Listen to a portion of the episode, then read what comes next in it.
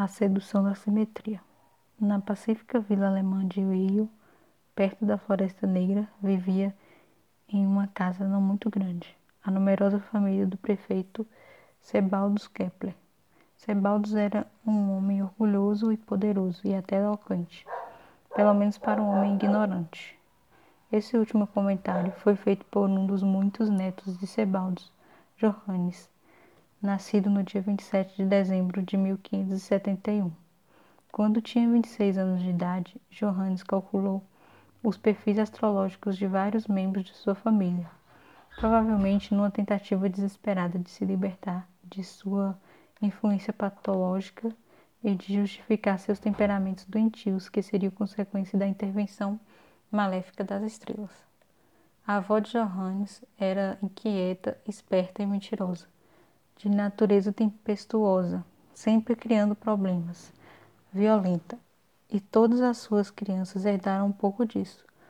Os Kepler tiveram doze filhos. Os três primeiros morreram na infância. O seguinte, Henrique, pai de Johannes, era um mercenário cruel, que constantemente batia em sua mulher e filhos, um homem malvado, inflexível, agressivo, um vagabundo. Em 1577, ele quase foi enforcado por um crime desconhecido. Em 1578, um barril de pólvora explodiu, dilacerando o rosto de meu pai. Em 1589, ele abusou terrivelmente de minha mãe. Finalmente saiu de casa e morreu. Dos seus outros oito tios e tias, Kepler escreveu que seu tio, Sebaldus, era um astrólogo jesuíta que viveu uma vida pecaminosa. Contraiu o mal francês, sífilis. Era malvado e odiado pelos outros habitantes de sua cidade. Vagueou pela França e Itália em completa pobreza. Sua tia Cunigunda foi mãe de muitas crianças, morreu envenenada, acham em 1581. Tia Catherine era inteligente e prendada, mas casou muito mal. Hoje em dia é uma mendiga. Kepler não escreveu muito mais sobre os demais tios ou tias. Sobre sua mãe, Catherine, Kepler escreveu que era pequena, magra, sombria, fofoqueira e agressiva, e estava sempre de mau humor. Criada por uma tia que, por sua fama de bruxa, foi queimada viva, Catherine quase teve o mesmo fim tinha a reputação de lançar maldições contra seus inimigos e de ser um especialista em poções feitas de ervas. Entre ficção, ficção e fato, o jovem Johannes deve com certeza ter se, se sentido amaldiçoado pelas estrelas. Dos seus seis irmãos, três morreram na infância e dois milagrosamente se tornaram pessoas razoavelmente normais. Entretanto, seu irmão Henrique que, te, que tinha quase a sua idade, era um epilético, cuja vida foi repleta de sofrimentos e tragédias. E o jovem Johannes? Sua infância foi uma sucessão de doenças, surras e acidentes. Prematuro e fraco, aos quatro anos, Kepler quase morreu de varíola, o que deixou suas mãos deformadas. Aos 14 anos, segundo suas notas, eu sofri continuamente de doenças de pele que criavam feridas pútridas que nunca cicatrizavam, voltando sempre a infeccionar. No dedo médio de minha mão direita eu tive um verme. Na mão esquerda, uma horrenda ferida. A lista continua, mas acho que você irá concordar comigo que já temos exemplos suficientes.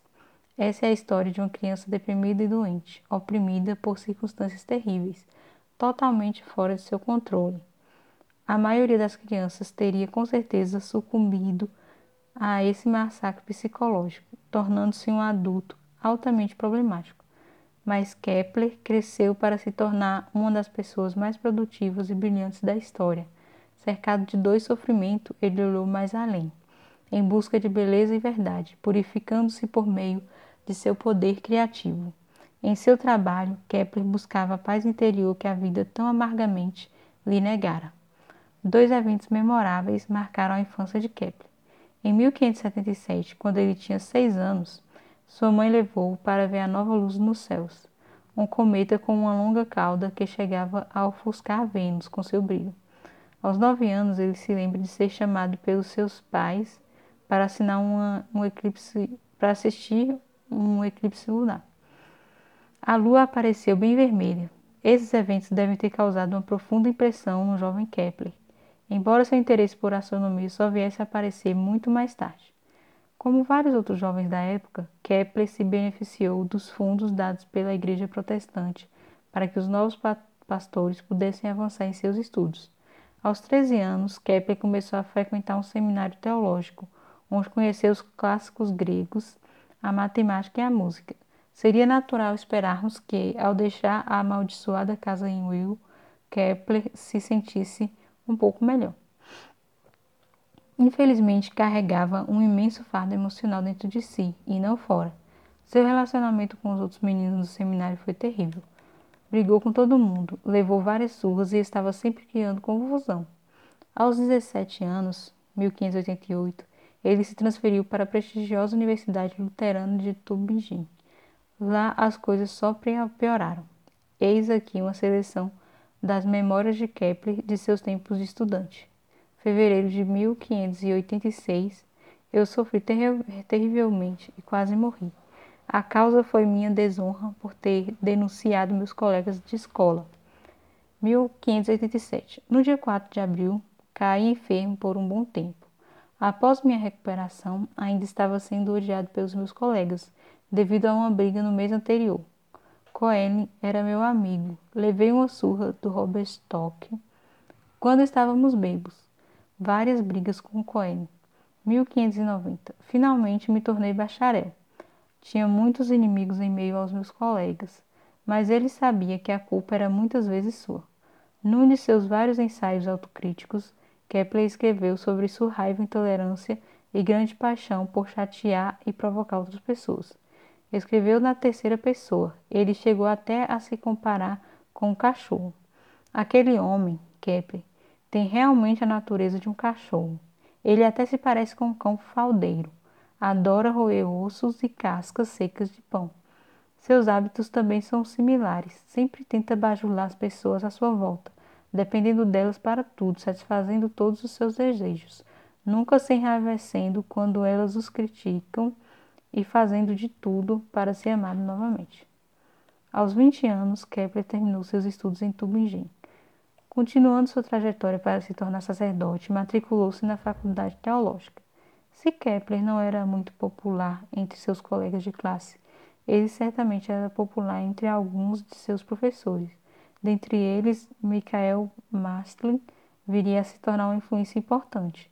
Mastlin foi um dos astrônomos que destacou que atacou a divisão aristotélica do cosmos em dois domínios, ao mostrar que o grande cometa de 1577 estava com certeza além da esfera lunar. Possivelmente devido aos ensinos de Mastro, Kepler se tornou um defensor das ideias, das ideias de Copérnico, enquanto ainda em Tübingen. Mesmo assim, ele continuava seguindo sua carreira de sacerdote. Uma brusca mudança em seu futuro pegou o próprio Kepler de surpresa. Em 1594, ele foi recomendado por seus professores para substituir o professor de matemática e astronomia da Escola Luterana de Graz, capital da província austríaca da Estíria. Sua posição implicava não só o ensino, mas também o título de matemático oficial da Estíria. Como tal, Kepler tinha que preparar um calendário astrológico anual. Seu primeiro calendário foi um sucesso, prevendo tanto uma frente fria como uma invasão turca. Kepler, sem dúvida, era muito mais popular como astrólogo do que como professor. A atitude de Kepler com relação à astrologia era típica de um homem vivendo em uma era de transição. Ele constantemente preparava horóscopos para suplementar seu salário, algumas vezes desprezando essa atividade, enquanto em outras confessando sua irresistível atração. Ele escreveu alternadamente que a astrologia é uma terrível superstição e uma brincadeira, mas também que nada existe ou acontece no céu que não seja percebido de algum modo secreto pelas faculdades da terra e da natureza, ou em outra ocasião, que o céu influencia os homens é para mim óbvio, mas o que exatamente ele faz permanece um mistério. Em outras palavras, Kepler acreditava em alguma causa física por trás do suposto sucesso da astrologia. Mesmo que essas ideias possam parecer-nos um pouco inocentes, elas representam um modo completamente novo de interpretar os fenômenos celestes. Por trás dos fenômenos naturais, sejam eles ligados à astrologia ou à astronomia, existe uma causa que pode ser estudada racionalmente. Em sua busca dessa causa, Kepler irá introduzir a física no estudo do cosmos, inaugurando uma nova era em astronomia. A grande ideia que iria transformar a vida de Kepler surgiu inesperadamente durante uma de suas aulas, antes de sua mudança para Graz. O interessante de Kepler no sistema copernicano era motivado por sua atração mística pela ideia do Sol como centro do universo. Qualquer outro arranjo lhe pareceria absurdo. Mesmo que o sistema heliocêntrico lhe fosse atraente, vários outros mistérios cósmicos continuavam em aberto, como, por exemplo, o número de planetas no sistema solar. Por que 5 e não 50 ou 10? Essa questão intrigava-o profundamente. Será que existia alguma simetria secreta no universo capaz de explicar esse número? E as distâncias relativas entre os planetas? Que mecanismo poderia explicá-las? Embora os esforços iniciais de Kepler não tenham rendido muitos frutos, essas questões devem ter permanecido bem vivas no seu inconsciente, porque durante uma aula sobre as conjunções astrológicas de Júpiter e Saturno para uma meia dúzia de estudantes sonolentos, a solução subitamente explodiu na mente de Kepler. Mais tarde ele escreveu sobre esse momento: Eu jamais poderei escrever em palavras a felicidade que me invadiu quando me deparei com minha descoberta. A resposta era a geometria. Kepler sabia que existiam apenas cinco sólidos platônicos, os únicos sólidos regulares que podem ser construídos em três dimensões. Eles são descritos como sólidos perfeitos, porque todas as suas faces são idênticas, conforme ilustra a figura a seguir. O tetaedro é constituído é construído a partir de quatro triângulos equiláteros. O cubo a partir de seis quadrados, o octaedro a partir de oito triângulos equiláteros, o dodecaedro a partir de doze pentágonos e o icosaedro a partir de vinte triângulos equiláteros. Nenhum outro sólido fechado em três dimensões pode ser construído com todas as faces iguais. Por exemplo, a bola de futebol usada na Copa do Mundo é construída a partir de pentágonos e hexágonos. Mesmo sendo um sólido fechado, ele não é um sólido perfeito. Kepler descobriu que usando os sólidos platônicos, ele poderia explicar não só as distâncias relativas entre os planetas, mas também o número de planetas no sistema solar.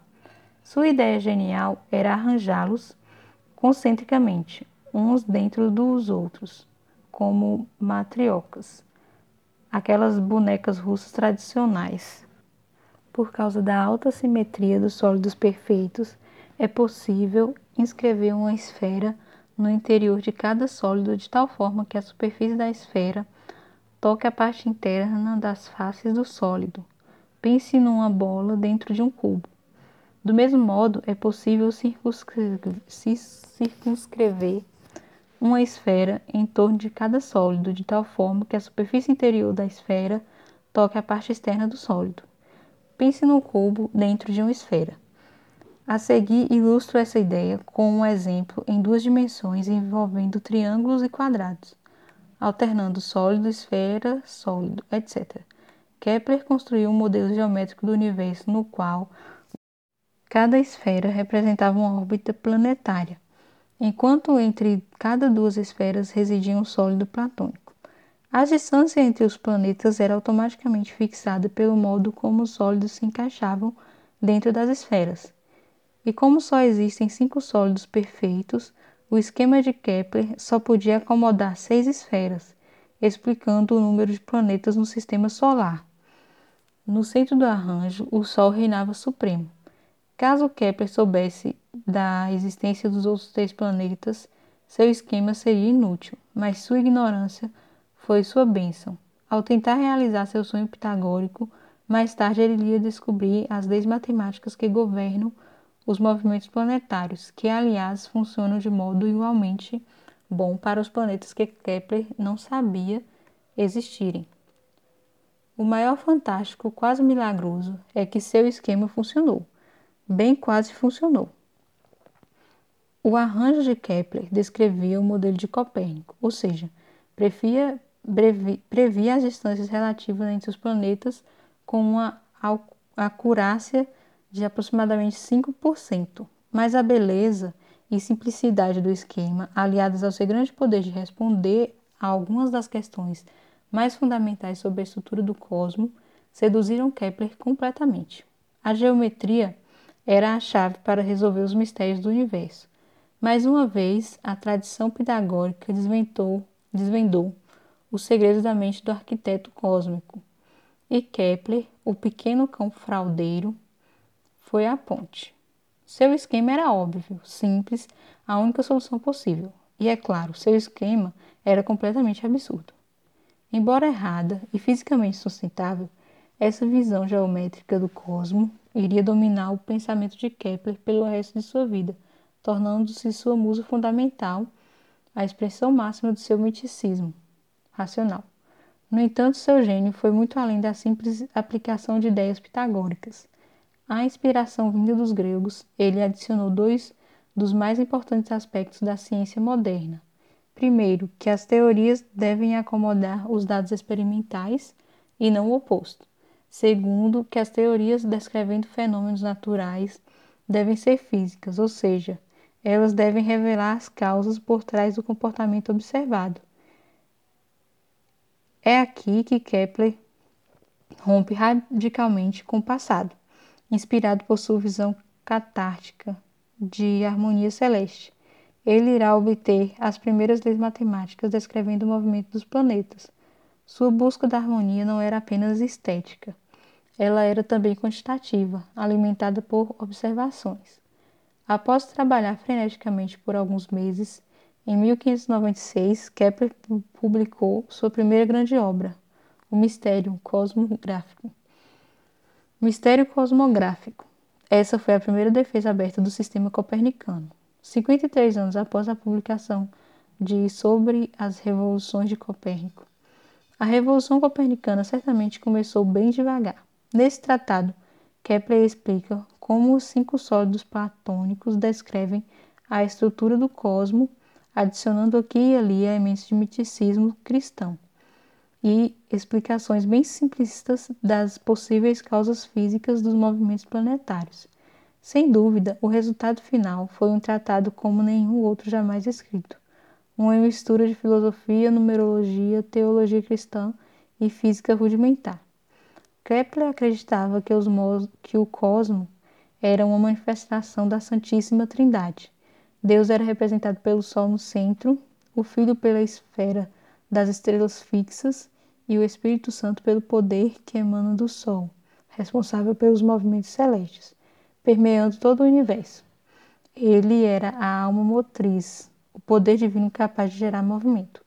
Nas palavras de Kepler, ou a atividade das almas responsáveis pelo movimento dos planetas diminuiu com a distância do Sol, ou existe apenas uma alma responsável por todos os movimentos residindo no Sol, cujo poder aumenta com a proximidade dos planetas, os planetas externos, Marte, Júpiter e Saturno, movem-se mais devagar porque esse poder diminui em proporção inversa à distância, do mesmo modo que a força da luz. Mais tarde, Kepler irá substituir a ideia de alma pela ideia de força. Essa é a primeira vez que a física e a astronomia se encontram. Embora as ideias de Kepler sejam incorretas, o fato de ele tentar achar uma causa por trás dos fenômenos celestes é por si só notável. Com sua brilhante intuição, Kepler quase descobriu o conceito de força gravitacional. E ele chegará ainda mais perto em seu livro seguinte, intitulado apropriadamente de Astronomia Nova. Mas para isso serão necessários ainda mais 12 anos. No dia 28 de setembro de 1598, as autoridades católicas representando a Contra-Reforma ordenaram que todos os professores luteranos deixassem graça. Devido à sua fama, Kepler gozava do, de alguns privilégios que lhe garantiam certa imunidade, embora soubesse que seus dias em Graz estavam contados e que precisaria achar outra posição. Em fevereiro de, 1900, de 1600, Kepler chega a Praga para trabalhar como assistente de Tycho Brahe, o maior astrônomo da época. A parceria dos dois foi desastrosa. As únicas duas coisas que Kepler e Tycho tinham em comum eram a arrogância e uma grande paixão pelas estrelas. No entanto, eles precisavam desesperadamente um do outro. Para entendermos por que devemos voltar um pouco no tempo para conhecer a história de Tycho. O príncipe astrônomo. Vice-almirante de Frederico, rei da Dinamarca, não tinha filhos. Ele queria tanto uma criança que fez com que seu irmão, o governador de Helsingor, prometesse que ele poderia adotar seu próximo filho. Em 1546, três anos após a morte de Copérnico, a esposa do governador deu à luz meninos gêmeos. Tragicamente, um deles nasceu morto. O governador se recusou a deixar que o menino sobrevivente, Ticho, fosse adotado pelo tio. Jorge, furioso, acabou raptando o próprio sobrinho. Depois de muitas brigas e ameaças, o governador finalmente desistiu de recuperar seu filho, sabendo que pelo menos Ticho seria criado com toda a pompa e circunstância digna de um Brahe. E isso com certeza ele foi. Como a maioria de seus familiares, esperava-se que Ticho seguisse a carreira diplomática. Aos 13 anos, ele foi mandado para a Universidade Luterana de Copenhague para estudar filosofia e retórica.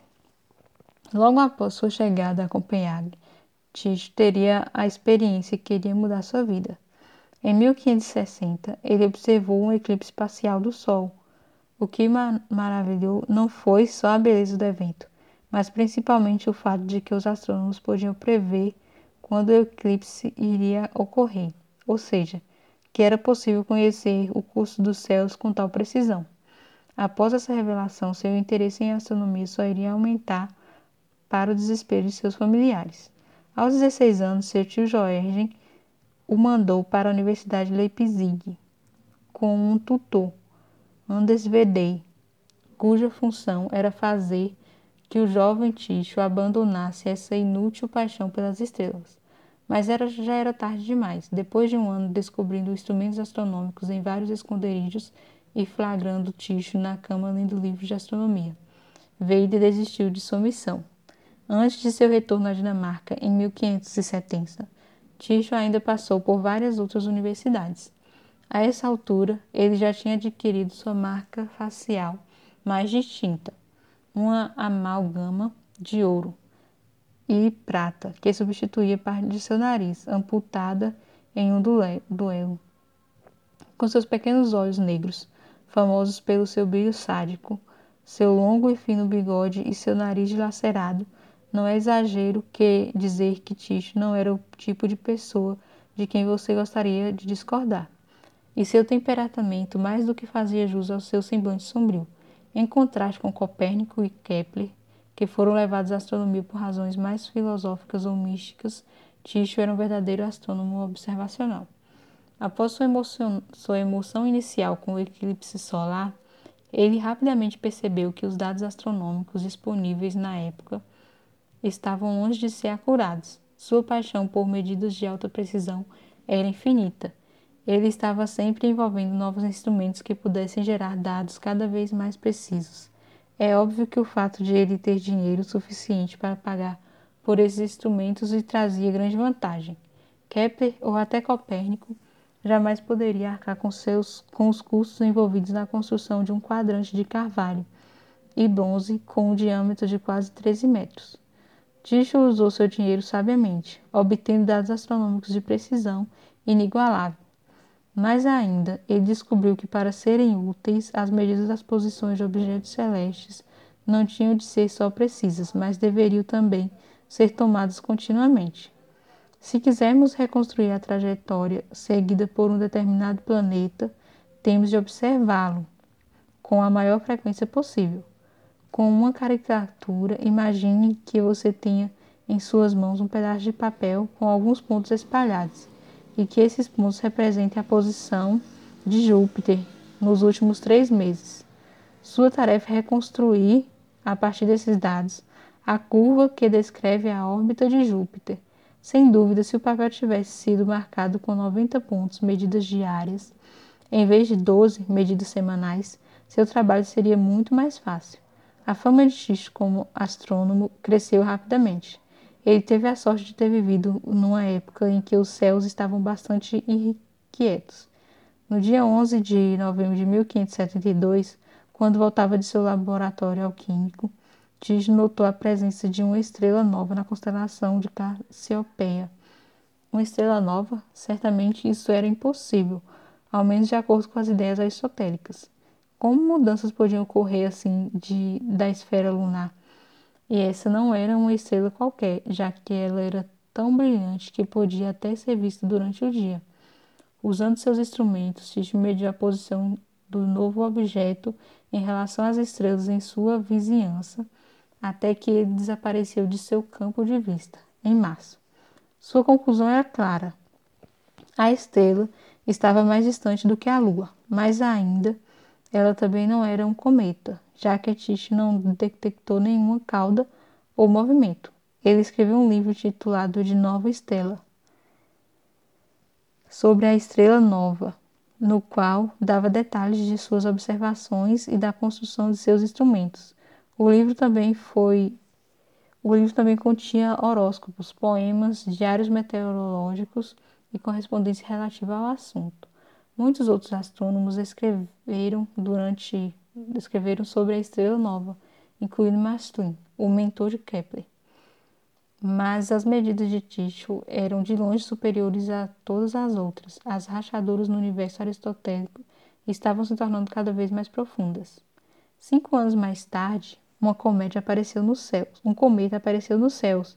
O grande cometa de 1577, o mesmo visto pelo jovem Kepler, em outro golpe contra os aristotélicos.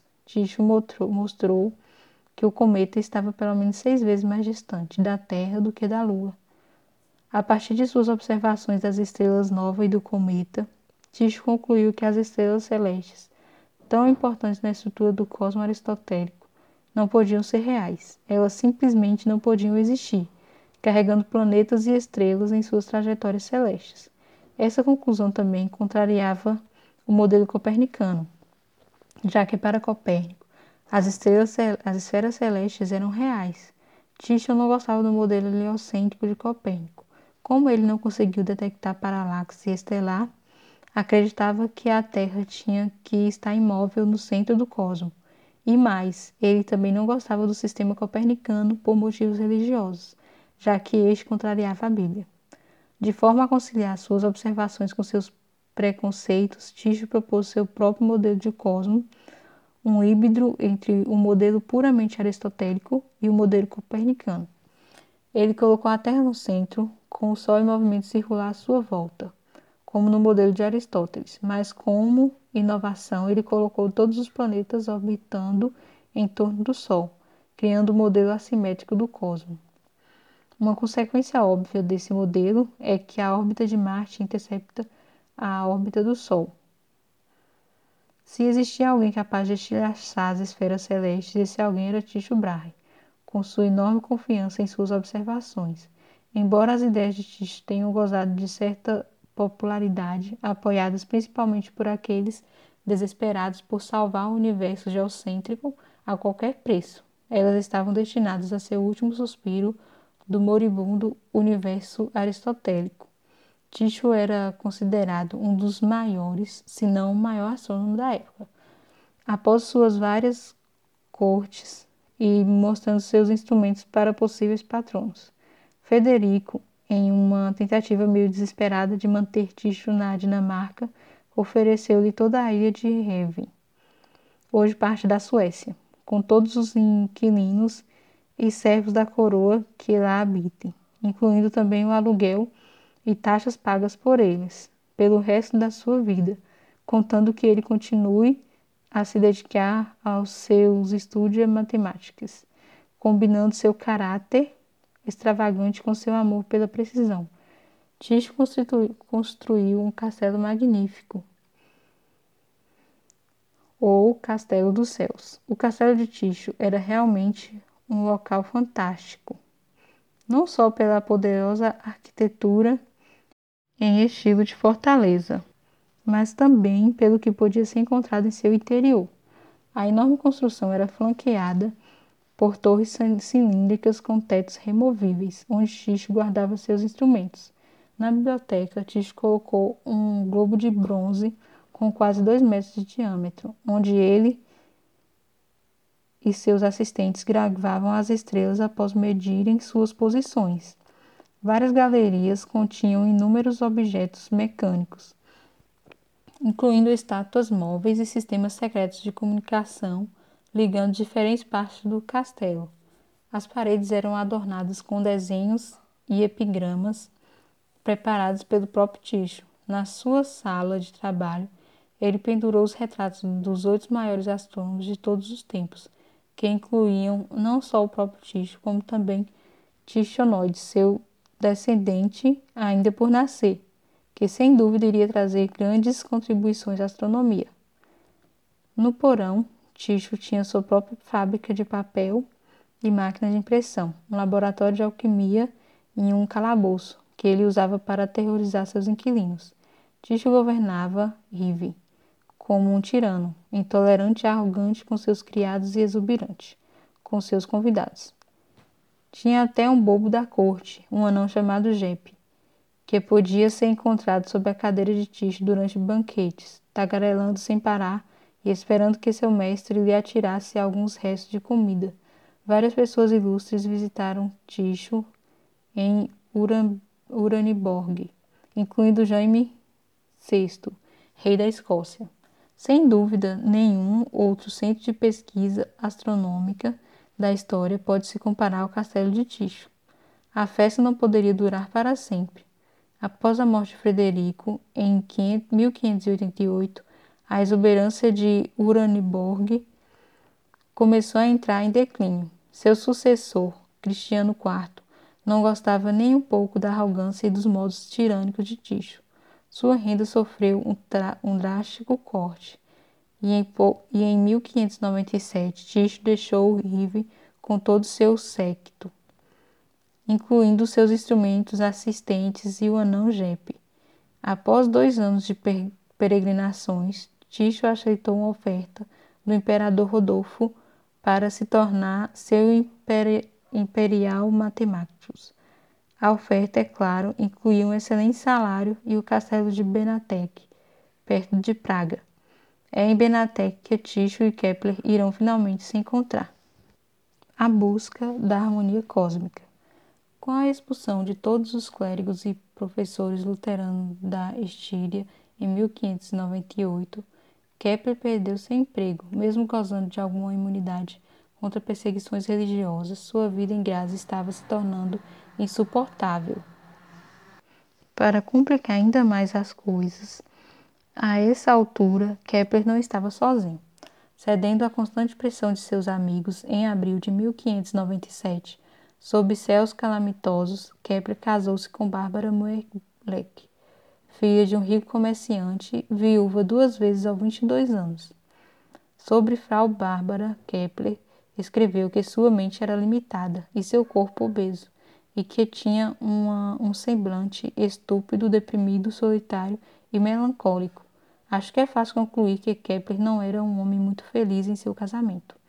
Ele constantemente reclamava da ignorância de sua mulher, da sua falta de interesse em seu trabalho e da sua mesquinharia. Em defesa de Frau Bárbara, imagino que Kepler não devia ser uma pessoa muito agradável de se conviver ou por quem fosse fácil sentir atração física. Fora suas horrendas feridas e vermes nos dedos. Parece que ele tomou apenas um banho em toda sua vida. E mesmo assim, ele reclamou que o banho o deixou doente por dias. O casamento durou 14 anos, até a morte de Bárbara aos 37 anos. Das duas cinco crianças, apenas duas, das suas cinco crianças, apenas duas sobreviveram. As duas primeiras morreram quando eram bebês, enquanto o filho predileto de Kepler, Frederic, morreu ainda menino. A tragédia seguia Kepler tão obstinadamente quanto a sua própria sombra. Tycho foi um dos poucos astrônomos da época que reconheceu o gênio de Kepler por trás da nebulosa mistura de ciência e misticismos. Ele precisava de assistentes para ajudá-lo em suas observações, pois anos de muitas, muitos banquetes, festas e vinhos, sua saúde estava começando a deteriorar.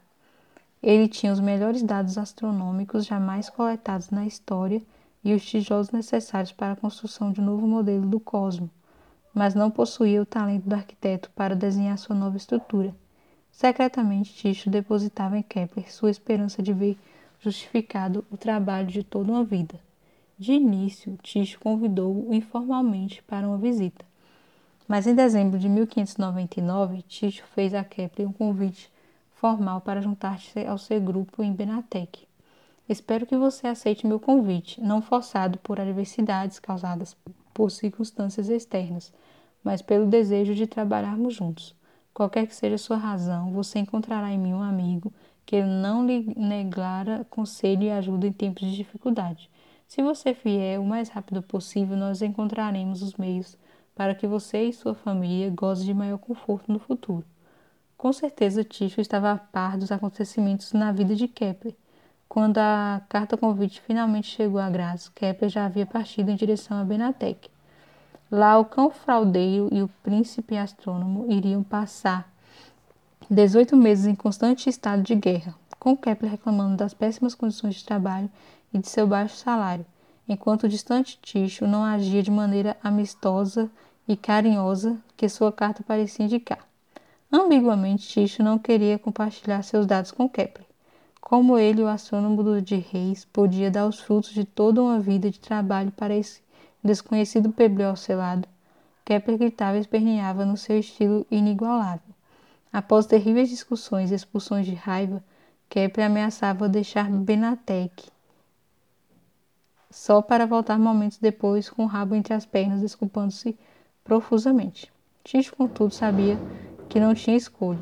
Finalmente, ele pediu que Kepler estudasse a órbita de Marte, um problema notoriamente difícil. Tisso sabia muito bem que a órbita de Marte, com sua grande excentricidade, é muito traiçoeira, mas Kepler, com sua falta de modéstia usual, disse que em apenas oito dias o problema estaria resolvido. No final, foram quase oito anos de trabalho duríssimo antes que ele pudesse desvendar o mistério da órbita de Marte. Mas depois disso, a astronomia jamais seria a mesma. Ao conquistar o planeta guerreiro, o cão fraudeiro fundou uma nova astronomia. Ticho não viveu o suficiente para ver sua obra imortalizada. No dia 13 de outubro de 1601, ele participou de um banquete no castelo do ilustre barão Rosenberg. E, como era de seu costume, bebeu abundantemente durante toda a noite. Ao invés de, se, de aliviar-se de vez em quando, Ticho não queria deixar a mesa de jantar.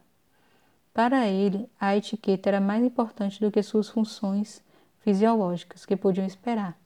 E enquanto o barão permanecia sentado, ninguém podia deixar a mesa. Apesar de sua bexiga estar bem dilatada, Ticho não parou de beber. Ao chegar em casa, ele não conseguia mais urinar. Após onze dias sofrendo de febres altíssimas e de uma terrível dificuldade para urinar, Ticho morreu, envenenado pelos seus próprios excessos. No seu leito de morte, tomado por um delírio febril, ele pedia a Kepler: faça com que minha vida não tenha sido em vão. Faça com que minha vida não tenha sido em vão. Dois dias após a morte de Tycho, Kepler foi nomeado novo matemático imperial. Embora seu salário fosse irrisório em comparação com o de Tycho, Kepler não estava preocupado com esse detalhe. Ele mergulhou em seu trabalho, dividindo seu tempo entre o desafio de Marte e a ótica instrumental, outro campo onde foi um dos pioneiros, mas Marte se recusava a colaborar. Inicialmente, Kepler ressuscitou a ideia do equante em um modelo heliocêntrico, misturando Ptolomeu equante e Copérnico heliocentrismo. Com essa ideia, ele obteve uma concordância entre seu modelo e as observações de Tycho, com uma precisão de 8 minutos de um grau. Esse acordo era muito melhor do que qualquer outro modelo desenvolvido antes de Kepler. A maioria das pessoas ficaria radiante com esse resultado e tiraria férias bem merecidas, mas a confiança de Kepler nos dados de Tycho era tamanha que ele sabia que poderia obter resultados ainda melhores.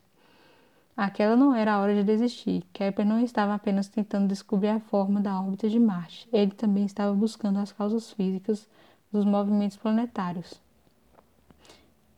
Kepler propôs uma espécie de poder anímico emanado do Sol como responsável pelas órbitas planetárias. Armado com novas ideias vindas da Inglaterra, Kepler iria substituir, irá substituir a alma pelo magnetismo. William Gilbert, médico da corte de Elizabeth, escreveu um livro em 1600 no qual explorava vários aspectos dos fenômenos magnéticos. Em particular, Gilbert demonstrou que a Terra funciona como um gigantesco magneto. Essa ideia fascinou Kepler. Se a Terra é um gigantesco magneto, por que não o Sol e os outros planetas? Em 1605, ele escreveu: Eu tenho estado muito ocupado com a investigação das causas físicas. Meu objetivo aqui é mostrar a máquina celestial não deve ser comparada com o organismo vivo, mas sim com os mecanismos de um relógio, de tal modo que os vários movimentos celestiais são causados por uma simples força magnética, como no caso dos movimentos de um relógio, que são causados por um peso. Mais ainda, eu mostro como essa ideia pode ser implementada através de cálculos e da geometria. Essas são palavras verdadeiramente proféticas. De fato, quando a física newtoniana atingiu seu apogeu no século XVIII, o universo foi transformado no mecanismo de um relógio. É essa maneira completamente nova de que de pensar que faz com que Kepler seja considerado como verdadeiro revolucionário.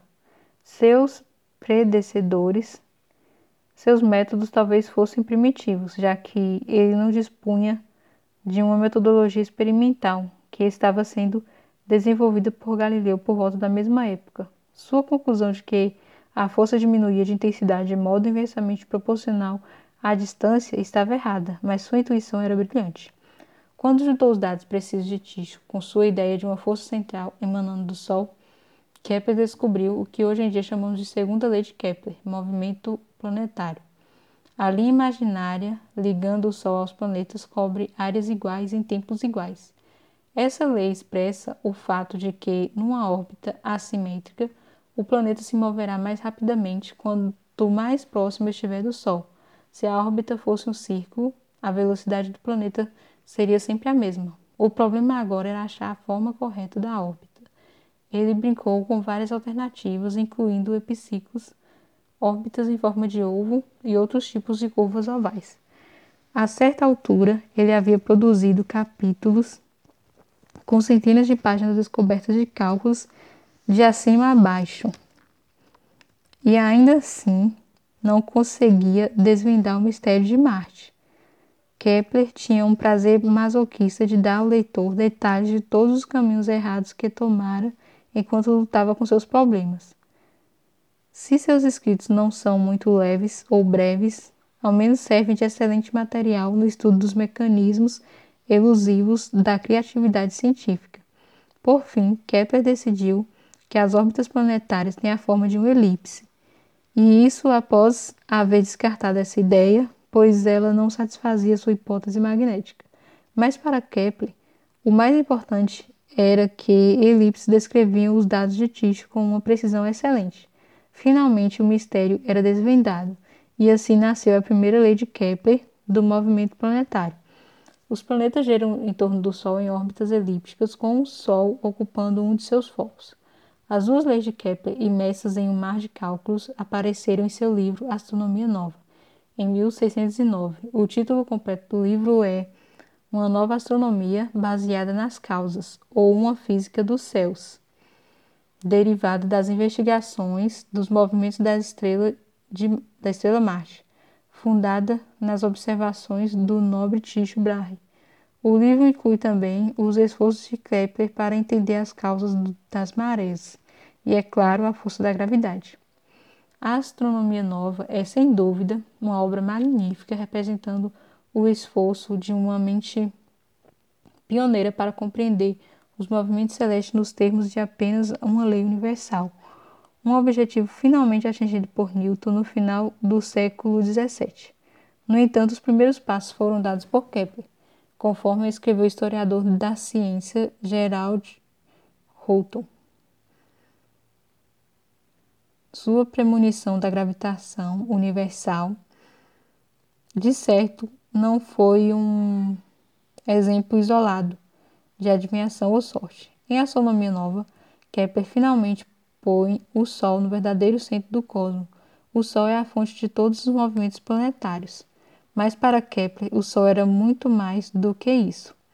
Ele era o trono de Deus, seu poder permeando o sistema solar. O sistema de Kepler não era apenas heliocêntrico, ele era também teocêntrico. Como no Toronto, o Sol tinha três papéis complementares no universo de Kepler: o de centro matemático das órbitas, papéis complementares, o do centro físico, garantindo a continuidade dos movimentos orbitais, e o do centro metafísico, o tempo da divindade. O cosmo de Kepler mostra o quanto sua criatividade científica era motivada por um profundo instinto religioso. A publicação da Astronomia Nova foi em si uma batalha, devido a várias disputas com os herdeiros de Ticho. Após a impressão do livro, a vida de Kepler caiu novamente num caos completo.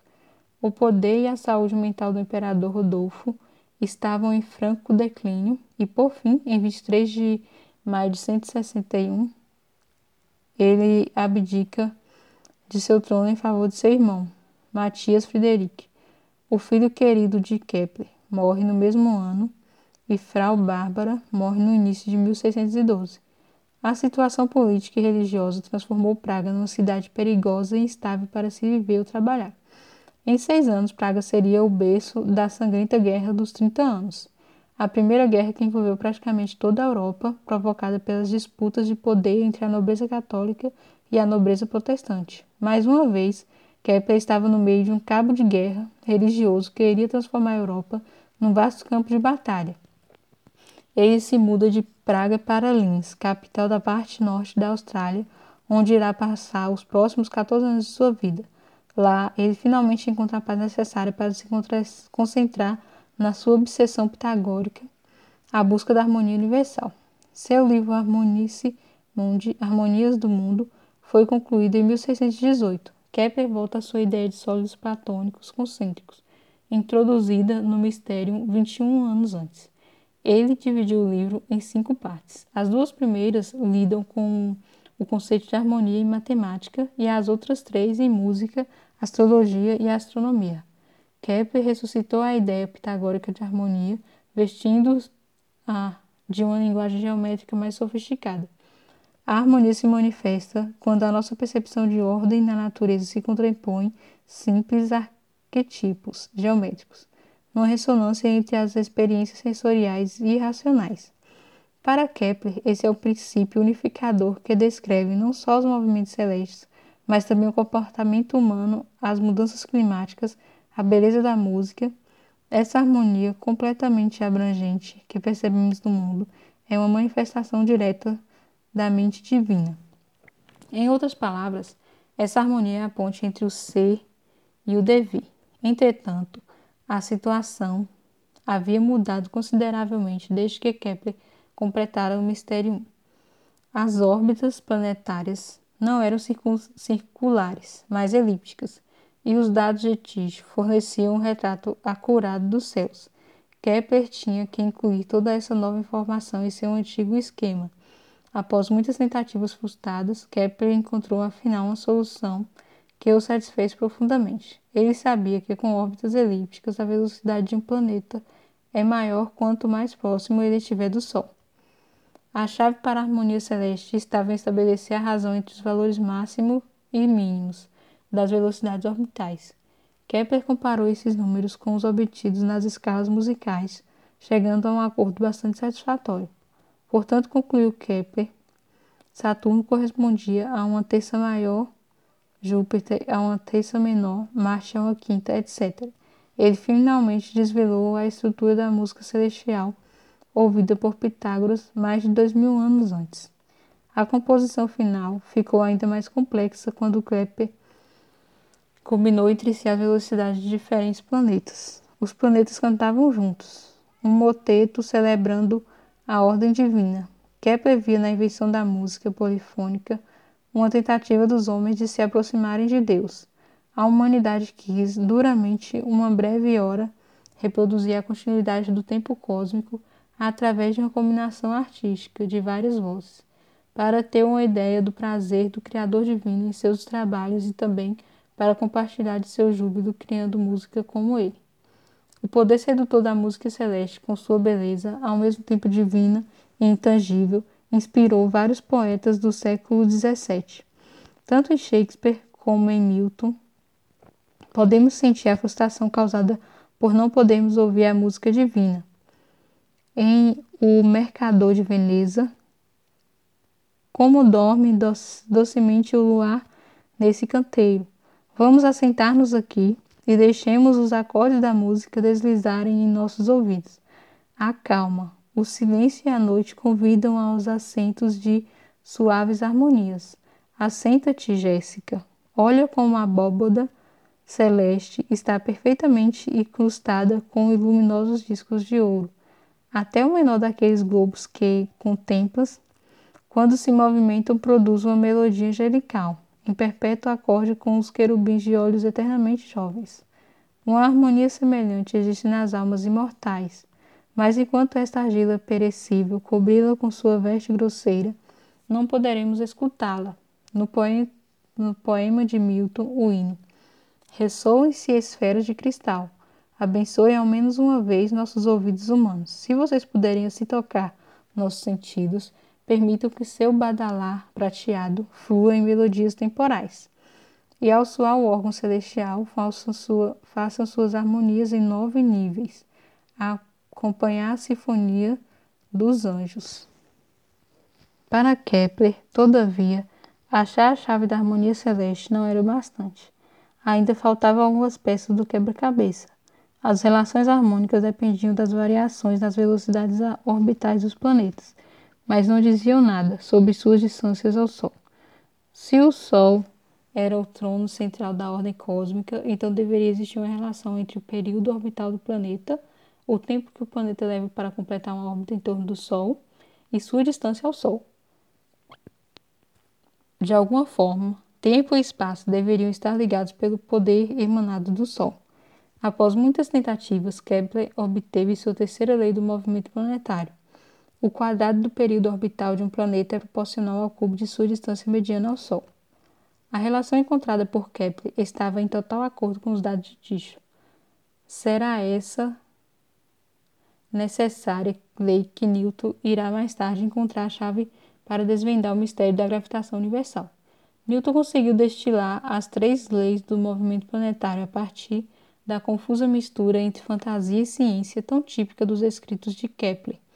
Sob um ponto de vista moderno, tradução brasileira de Carlos de Almeida Cunha Medeiros de Oscar Mendes, São Paulo, Abril Cultural. As três leis constituem a parte mais importante do legado científico de Kepler. Mas para Kepler, elas não passavam de alguns dos tijolos usados na construção de seu vasto edifício intelectual. Sua inspiração não veio na busca de leis específicas, mas de sua crença obsessiva na geometria como dialeto comum entre a mente humana e a divina. Esse é o tema que ainda hoje tem um papel muito importante na criatividade científica, embora Deus seja, em geral, substituído por natureza. A descoberta da terceira lei marcou o clímax da carreira criativa de Kepler no entanto, ele não parou aí. Durante os últimos 12 anos de sua vida, sempre lutando contra guerras, doenças e tragédias pessoais, Kepler conseguiu ainda produzir várias obras, duas delas de grande importância. Em 1621, ele completou sua obra mais longa, a Epitome da Astronomia Copernicana. A exposição astronômica mais detalhada desde o Almageste de Ptolomeu, embora tenha sido posto quase que imediatamente no índice dos livros proibidos pela Igreja Católica, o livro tornou-se o texto mais popular em astronomia nos 100 anos seguintes. Em 1627, após anos peregrinando de cidade em cidade procurando um editor de confiança, Kepler imprimiu suas tabelas rudolfinas que incluíam o catálogo de Tycho com as posições de 777 estrelas, aumentado para 1005 por Kepler, e várias tabelas e regras para a determinação das posições planetárias. A essa altura, Linz também já estava sendo destruída por sangrentas revoltas incitadas pela Contra-Reforma e acabou tornando-se inabitável para protestantes. Kepler recusou ofertas de Lord Bacon da Itália e me mandar, eu, um alemão, eu que adoro o continente e que temo, tremo diante da ideia de viver numa ilha de fronteiras estreitas onde possam pressentir os vários perigos que me esperam, após anos de perseguição religiosa, guerras e doenças, a paranoia de Kepler é mais do que justificada. Ele terminou indo para Sagan, na Silésia, hoje em dia ocupando a parte sudeste da Polônia, sob os auspícios de Albrecht von Wallenstein, Duque de Friedland e Sagan, o general mais poderoso do sagrado imperador romano Ferdinando o Kepler. Era um matemático luterano numa corte católica. Seu salário, que ele não recebia havia anos, deveria ser pago pelo duque. É claro que Kepler nunca viu a cor desse dinheiro. Embora sua fama tenha sido grande, sua carteira estava sempre vazia. Ele passou dois anos em Sagan, a maior parte desse tempo procurando novamente o editor. Sua saúde, que nunca foi seu ponto forte, começou a piorar, mas Kepler jamais sossegava, parecendo-se, como comentou Koestler, mais e mais com o legendário judeu errante. Foi despedido pelo imperador e Kepler teve de se mudar novamente pela última vez em sua vida. Ele viajou até Leipzig num cavalo magro e velho, e de lá até Resenburg para exigir seu dinheiro da falida dieta imperial. Após três dias, caiu doente, sofrendo de uma febre altíssima. De acordo com uma testemunha local, em seu delírio, tudo o que ele fazia era apontar seu dedo indicador para sua testa, ora para o céu. Kepler morreu no dia 15 de novembro de 1630 e foi enterrado no cemitério local. Como última ironia do destino, seu tumulto, seu túmulo foi destruído durante a Guerra dos 30 Anos e seus restos mortais condenados a errar para sempre. Contudo, seu epitáfio de sua própria pena sobreviveu. Eu medi os céus, agora as sombras eu meço. Para o firmamento viaja a mente, na terra descansa o corpo.